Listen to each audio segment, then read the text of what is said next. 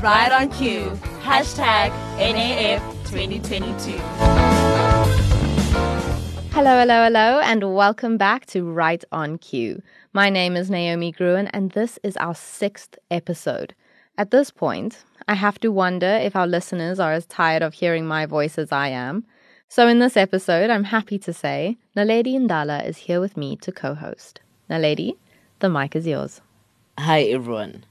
As Naomi already said, I'm Naledi Ndala, and I'm also your host for this episode of the podcast. This podcast is brought to you by Curator for those of you who didn't get an opportunity to tune into our live shows. We are bringing you the best stories of the day. Q as a multimedia collaboration brought to you by Grocott's Mail, The Creator, Rhodes Music Radio, the National Arts Festival, and the Rhodes University School of Journalism and Media Studies. Our reporters have been spending their festival doing their best to keep you updated on what's happening in Makanda. We're almost halfway through our National Arts Festival pop up podcast, and in today's episode, you'll hear jazz performance review, a look into Production Africa Sings, audience reactions to the Umoya, and we hear from Muzotwa Skei Tutani, who's the curator of Marikana 10 Years on exhibition. Keep listening and do not miss your cue.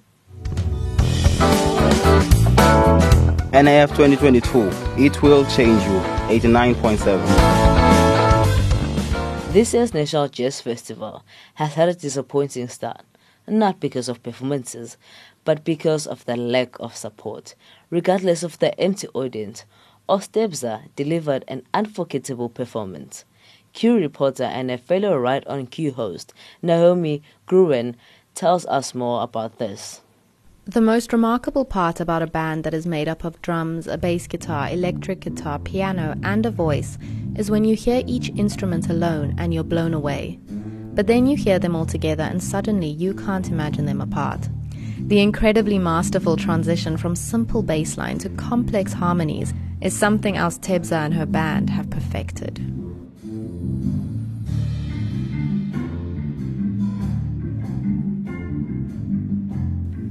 If time travel was accessible, I would take you back so you could hear exactly what I'm talking about. But for now, the best I can do is ask you to listen.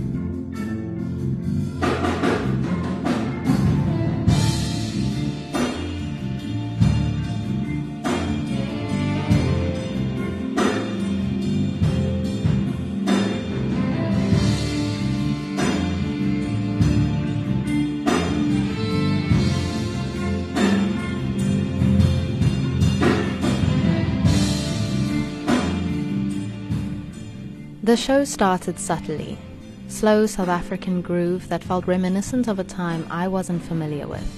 I felt myself drifting into another world. Our Tebza's world. And then we were back. Regular audience interaction reminded us that we were there and present, as much a part of the show as we were watching it. Um, I think it's very important that when we write music, it's not solely for entertainment. It must also address issues that we go through as people. We must be, you know, the vessels that carry the message. So I hope that this will go straight into our hearts and it changes something in us.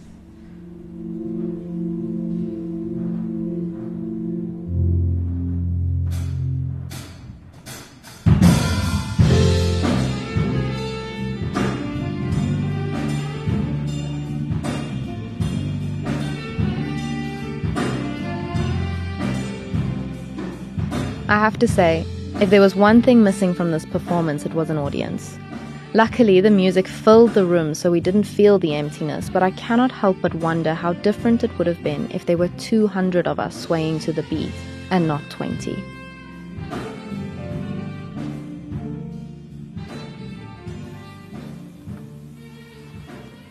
For many artists, the pandemic had a negative impact, but for Africa Sings, it gave birth to a revolution of musical theatre. Africa Sings, a production group of Sonwa Sakuba Institute for the Performing Arts, brings a twist of a new and old music house, featuring Sarafina and the Lion King. Reporter Palisa Palate has more.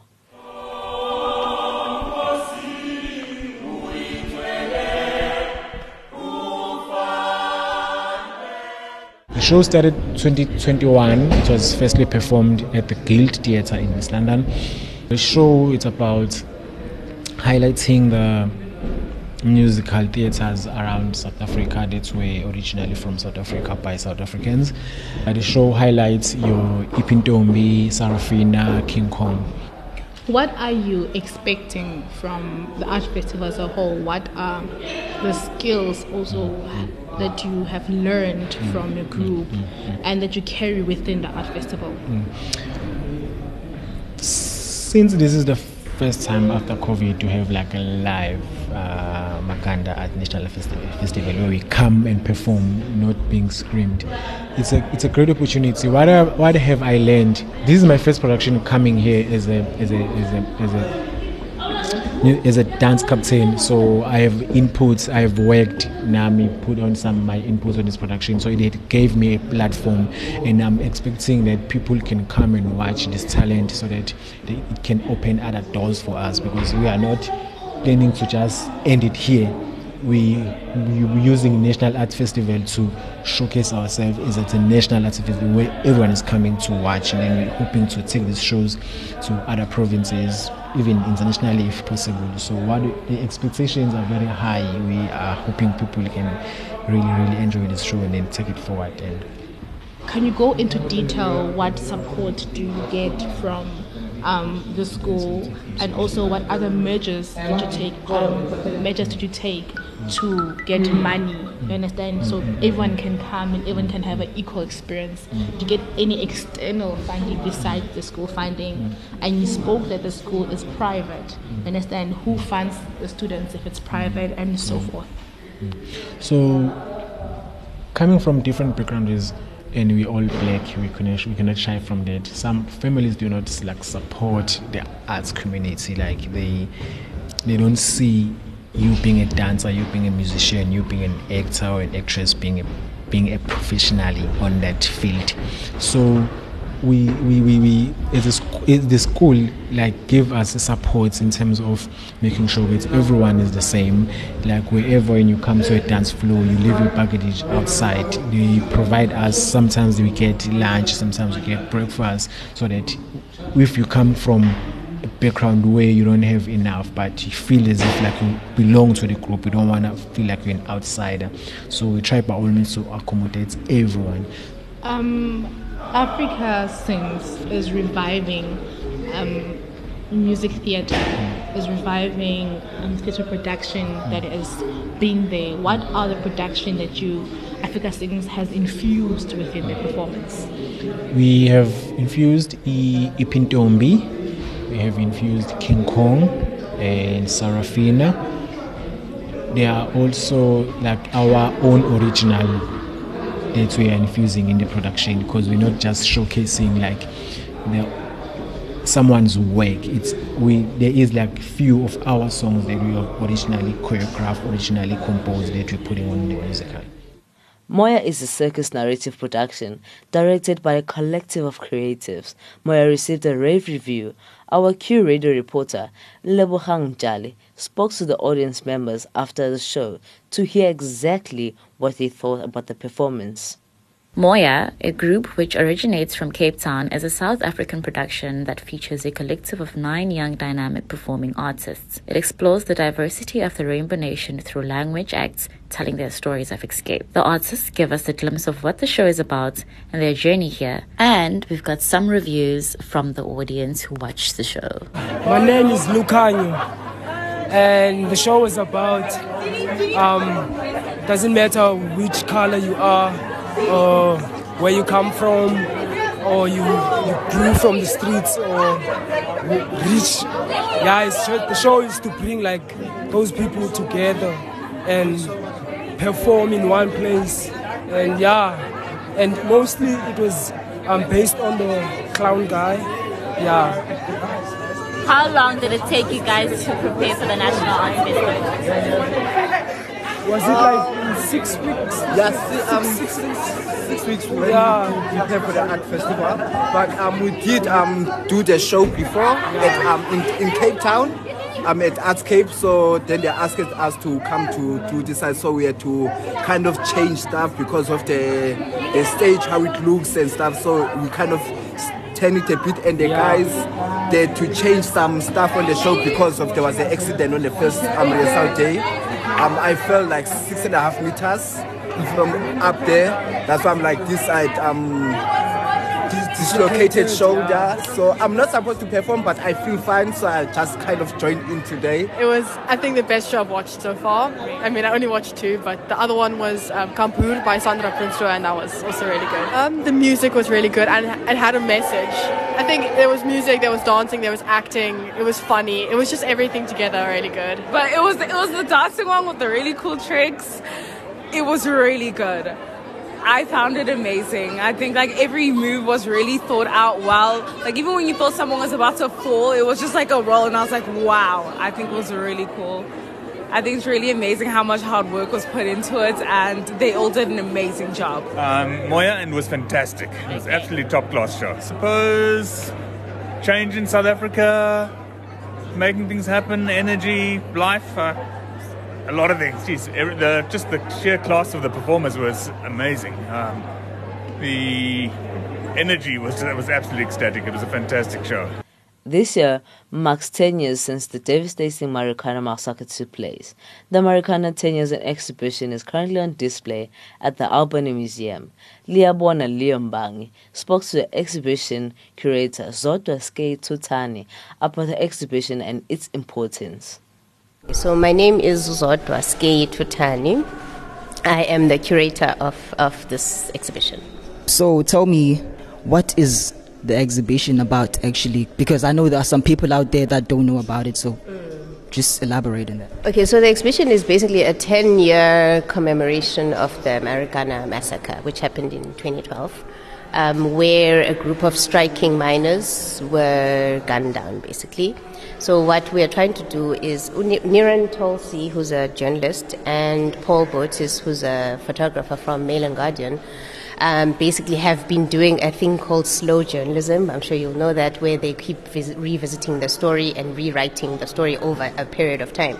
So in this case, it's 10 years um, of them um, basically revisiting the story, but really focusing on the widows, the people that are left behind, the widows, the children, right? What happens to them after a massacre? What happens to you when you are left behind in a village situation with children that you have to now raise afterwards? To us, Marikana is a headline, right, in 2012 but to the people that were affected, that are left behind, their mothers, their wives, their sisters, their children, it's an ongoing struggle. What does that mean when it's told over time, and, and, and how do we, how can we think about um, what is left behind Kwezi massacres in South Africa, right? Uh, that, something that we really delve into deeply, right? There's a massacre. Oh, people were people were killed, but really, who, who's the person that's left behind after that? Who cleans up? Who carries on? And what does it mean to carry on? And what does it mean to create home um, when the breadwinner isn't there anymore, right? So the exhibition really looks at those kinds of um, ideas of um, the migrant laborer, right, and, and his idea of home, but also what is home, right? Who, who gets left behind at home? And when you lose that person, what, what then is left, and how do you carry on, basically? So, um, what was um, like the inspiration or motivation behind um, the exhibition? Like uh, the motivation behind the thing?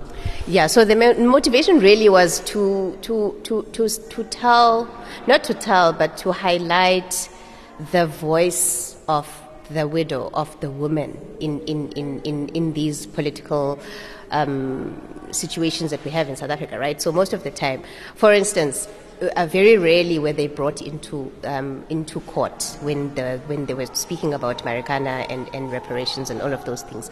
The widows were not given really at the beginning a voice to speak. Only as time went on were they given the voice.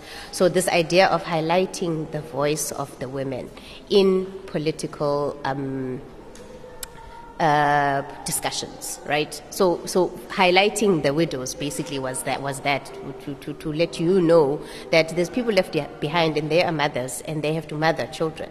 Um, why are they not given a voice?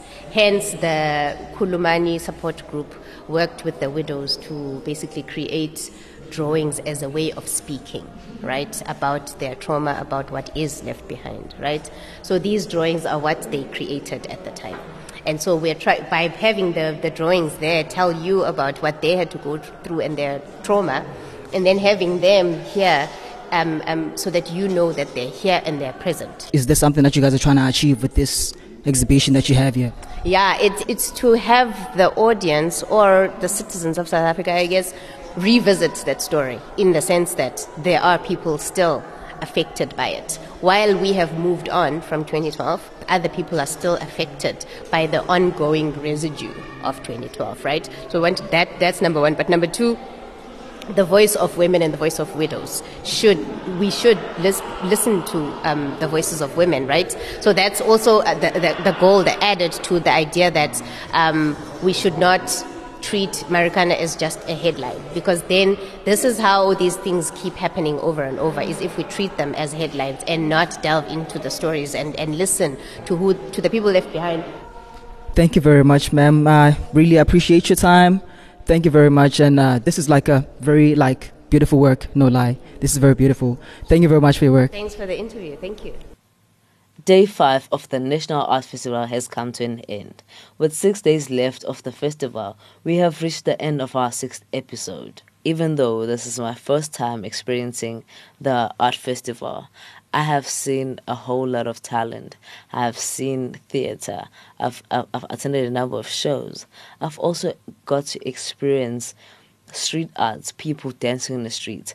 I have seen handcrafted um, things that people make themselves, which are very amazing.